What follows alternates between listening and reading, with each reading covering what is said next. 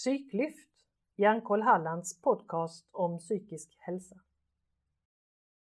Du lyssnar till en podd från Hjärnkoll Halland och eh, idag ska vi eh, träffa en av våra ambassadörer.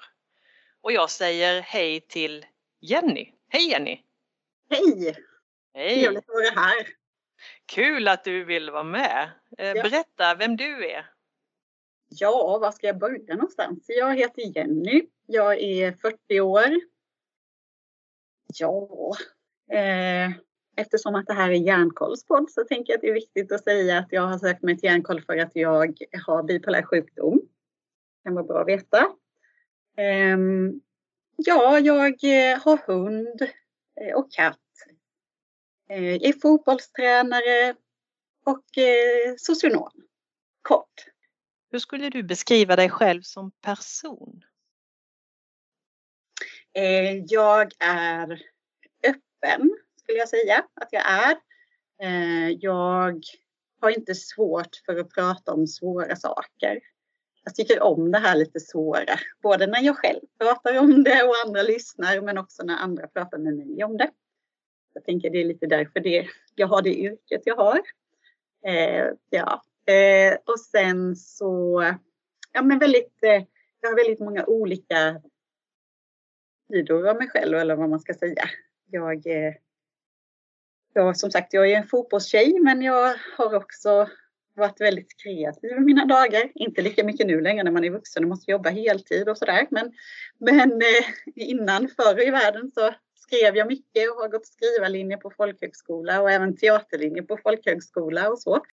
Så att jag har liksom massa olika delar i mig själv och det, det tycker jag om. Att jag kan plocka fram lite olika godbitar av mig själv när det behövs. Mm. Härligt det låter. Ja, Vad, vad kan man få höra om man bokar in dig som ambassadör? eh, ja, dels kan man få höra min historia från att när jag var liten och redan då eh, hade ganska mycket mörka tankar. Eh, och därifrån hur jag fram till när jag var ungdom och tonåring och ung vuxen hade ett ganska omfattande självskadebeteende. Eh, och sen i vuxen ålder för cirka sex år sedan fick min eh, bipolärdiagnos. Eh, Det får man veta lite resan däremellan. Eh, Och sen kan man också få veta lite hur det har varit för mig att arbeta inom det yrket jag gör nu. eh, Och har de här bekymren Eh, och den här erfarenheten med mig.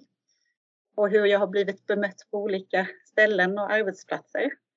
Och sen så eftersom jag har hållit på mycket med idrott och även idag är tränare så är det också någonting som jag brinner för. Att prata om att man ska jobba för att ja, motverka psykisk ohälsa i, inom idrotten.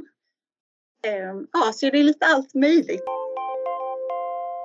Eh, och jag tänker, har du lust att, att dela med dig någonting av, du sa att det var sex år sedan du fick din diagnos och då hade du levt ganska länge med psykisk ohälsa utan att egentligen ha diagnosen. hur, precis. hur, vad gjorde diagnosen för skillnad för dig om någon? För mig var det väldigt skönt. Eh, för jag har alltid tänkt att, eh, att jag har varit lat eller att jag har eh, ljugit för mig själv och för andra när jag har mått dåligt. Att det liksom är någonting som jag har gjort för att slippa undan saker. Eh, för att slippa jobba, för att slippa ta ansvar eller slippa gå till skolan eller vad det nu kan vara. Eh, Det har jag kämpat ganska mycket med. Att jag har känt mig annorlunda men, men jag har inte kunnat sätta fingret på vad det har varit. Så när jag fick min diagnos så kändes det bara som att ja, jag är inte som alla andra. Alla har det inte som jag har det. Ehm, de som jag ser som orkar massa saker som jag kanske inte orkar alltid. Det är för att de inte har de här sakerna som jag tampas med ofta. Så det var, väldigt, det var en väldigt lättnad för mig, men också såklart en väldigt en sorg samtidigt såklart. Men mest lättnad eftersom att jag visste att jag skulle kunna få bra hjälp och inte bara hjälp tillfälligt som jag har fått tidigare utan faktiskt någon som följer en och liksom verkligen ja, håller kvar även om jag kanske inte, jag är ganska dålig på att ta kontakt med sjukvården själv när jag behöver, utan det har gått ganska lång tid när jag har gjort det tidigare. Så jag har behövt det här att någon vill följa upp och har liksom ansvar att följa upp och det är mycket lättare när man har fått en diagnos att få den möjligheten att liksom ha det teamet bakom sig eller vad man ska säga. Mm. Så det, var, det var jätteskönt också. Ehm, men sen väldigt oro kring liksom, framförallt i relationer tänker jag, inte, inte med vänner och, och familj och sådär men, men eh, kärleksrelationer eller nya relationer med kollegor och sådär. När är det läge att säga det och hur kommer det bemötas? Och, eh, lite så. Mm. Har varit mycket funderingar kring det, framförallt på senare år. För, när mm. det hade gått ett tag sedan diagnosen fastställdes. Mm. Har du, vill du dela med dig någonting av hur du har blivit eh, bemött när du har berättat i, i någon sån situation? Mm. Um, jag, eh, det finns både bra och dåliga exempel. Jag har ju till exempel, jag arbetade på en arbetsplats eh, för ett par år sedan där jag blev intervjuad eh, och sen erbjöd de mig tjänsten. Och då valde jag att berätta att jag hade bipolär sjukdom. Eh, och min dåvarande och blivande chef som det var då, eh, hon sa att eh, det gör ingenting. Alltså det, är inte det, det handlar inte om det utan vi vill ha dig ändå. Och det var en väldigt skön känsla att få höra. Tyvärr är det också den enda gången som det har varit så för jag har senare varit på intervjuer där det har blivit att man har frågat kring ja, sjukskrivningsperioder och liknande.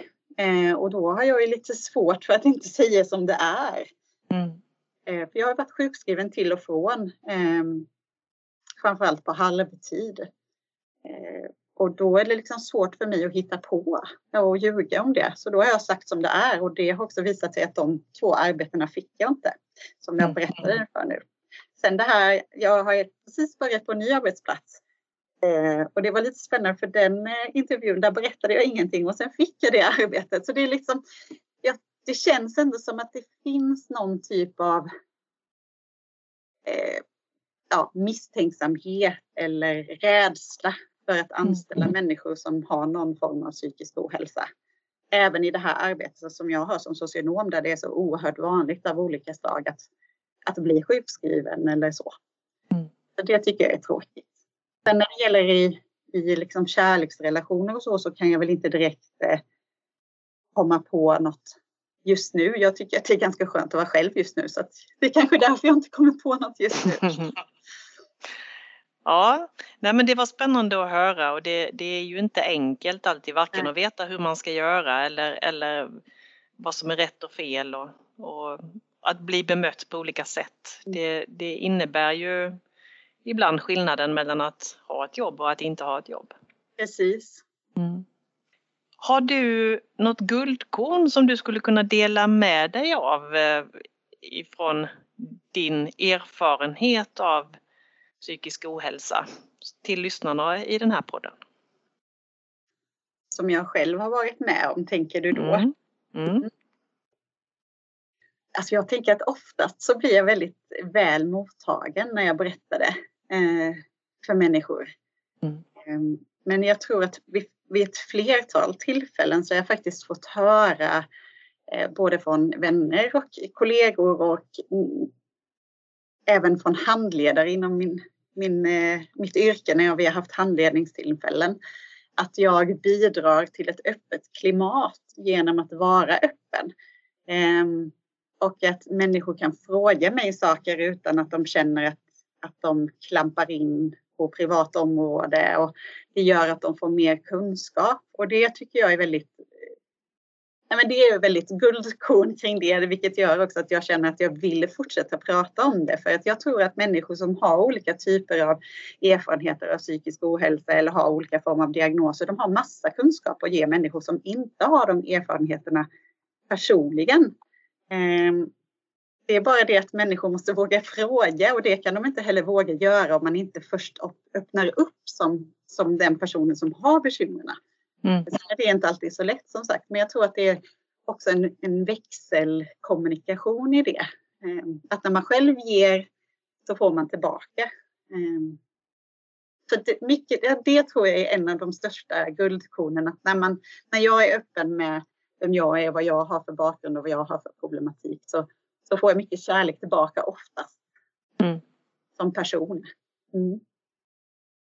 Vem tror du har nytta av att höra din föreläsning? Ja, alla. Nej. Mm. Nej, jag tror väl att det är många som skulle ha nytta av det. Eh, nu kanske det låter som att jag framhåller mig själv lite, men jag tror att Ja, nej, men människor som har någon i sin närhet som har eh, bipolär sjukdom. Nu är inte jag, jag har ju typ 2 så jag blir ju aldrig riktigt eh, manisk. Eh, men de här svängningarna är ju liknande ändå. Eh, att det går fram och tillbaka. Eh, det tror jag de som lever med anhöriga som har den typen av problematik. Även någon som kanske eventuellt precis har fått sin diagnos. Hur de ska hantera det. Men också som sagt arbetsplatser. Eh, och kanske även unga människor som, som eh, har något form av självskadebeteende eller har haft. Eh, människor som ska bemöta unga med självskadebeteende också. Lite så. Mm. Om jag nu ska begränsa mig. Det behöver man inte alls göra och jag, jag, tror precis som du säger att väldigt många, om inte alla, kan ha nytta av att höra att man kan prata om det som är svårt.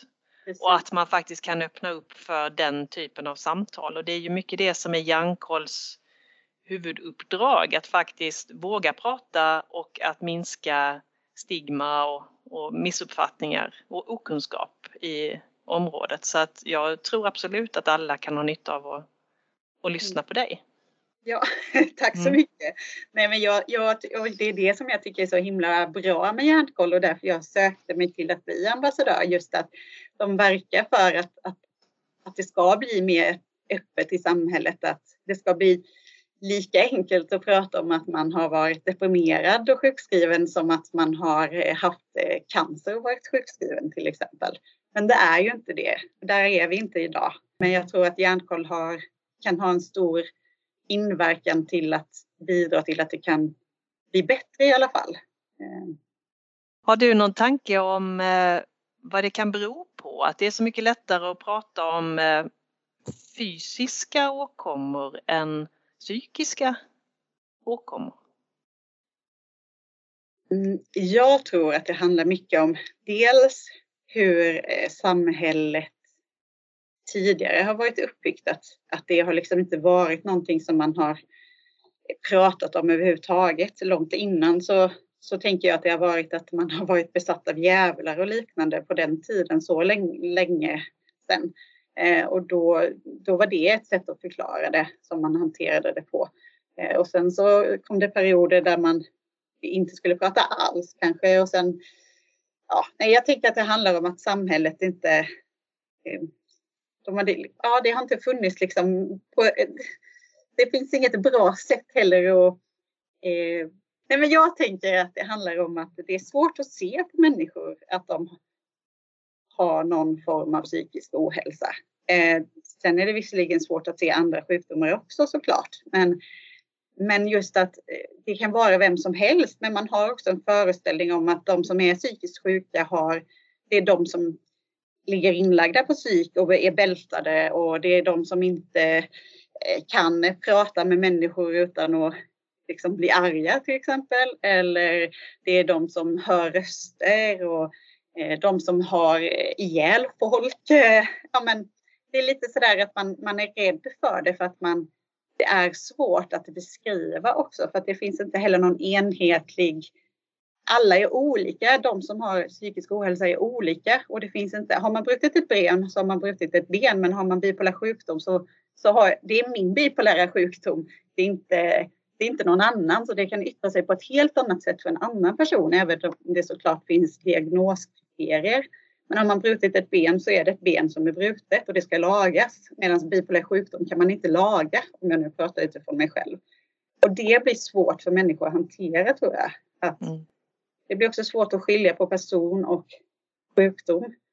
Um, när det handlar om ens känsloliv och eh, sätt att vara. Så. Mm. Nu, jag lät lite rörig nu men jag hoppas att någon förstår vad jag menar. Men det kanske är eh, symptomatiskt för just det här svårigheten att beskriva psykisk ohälsa. Ja. Det är lite rörigt och det är lite svårt. Och, ja. och alla har sin bild av det kanske. Mm. Mm. Eh, men jag tror att det är viktigt att vi pratar om det. Det är ju bara då det kan bli lättare att förklara och, och prata, alltså och få och andra människor att prata om det. Det finns ju så många människor där ute som har olika typer av erfarenheter som inte pratar om det. Som mår dåligt av det. Som, som själva utvecklar en psykisk ohälsa för att de inte själva har pratat om det som de har varit med om. Till exempel med föräldrar eller syskon eller så när de har haft problem. Och så smittar det på det sättet. Då. Så att även om det inte är en smittsam sjukdom så kan det smitta på det sättet. Och pratar man då om det så är det lättare att, att, inte smitta vidare det. Precis som vi har gjort med covid nu kan man säga. Mm. Ju mer man liksom blir medveten om att det finns och kan prata om det och hantera det och anpassar eh, olika typer av evenemang och arbetsplatser och allt vad det kan vara. Då kommer det inte vara några bekymmer på samma sätt. Eh, vi märker ju nu att samhället är anpassningsbart så som det har varit nu under de senaste två åren. Det bara, gäller bara att ta det vidare till psykisk ohälsa också, och inte bara fysisk ohälsa. Kan du se någon nytta med din erfarenhet av psykisk ohälsa? Om du tänker liksom bakåt i backspegeln så, kan du se att det på något sätt har varit till någon nytta för dig trots att det har varit elände i stunden? Eh, ja, men som sagt, eh, jag har ju fått med, sig, med mig massa erfarenhet som jag har nytta av nu. Jag kan bemöta eh, olika människor utan prestige på ett annat sätt. Eh, jag är mer ödmjuk i liksom att bemöta människor som har olika typer av problematik. Även om alltid det finns människor som man tycker är, är väldigt jobbiga såklart. Men det handlar ju kanske mer om dem som människor än deras problematik. Så. Eh, jag har erfarenhet av eh, hur det kan vara att vara inlagd och, och så och prata om det och då tänker jag att det är också en jätteviktig sak att kunna prata om. Jag tänker framförallt i mitt yrke att det har varit jätteviktigt för mig att, att kunna använda de erfarenheterna på ett positivt sätt istället för att gömma undan det. Därför att jag har mycket kunskap som man kanske inte kan få om man inte har varit där själv. Ehm, och som sagt att man är mer ödmjuk för människors bekymmer. Men också att jag, ja, jag är mer eh, kärleks, alltså har mer liksom, jag vet inte hur man ska uttrycka det men jag känner mig mer kärleksfull på något sätt. Alltså så, jag är, ja, jag har inte så mycket fördomsfulla tankar heller kanske.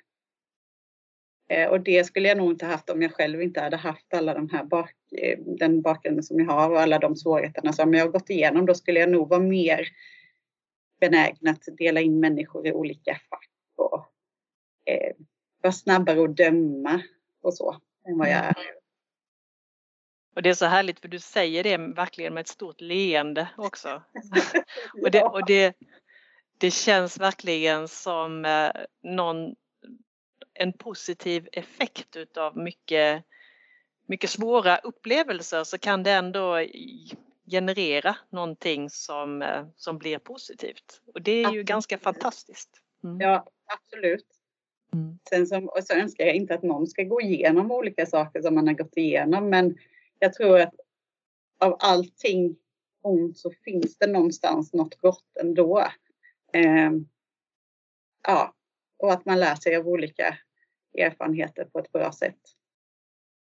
Det låter som eh, en fantastiskt bra avslutning på eh, det här samtalet med Jenny Persson som är ambassadör för Hjärnkoll. Och jag som har pratat med Jenny heter Karina Torstensson och även jag är ambassadör.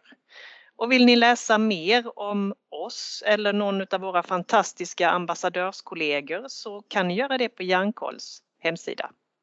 Tack för idag Jenny. Hej! Hej! Hej då! Fortsättning följer. Missa inte nästa avsnitt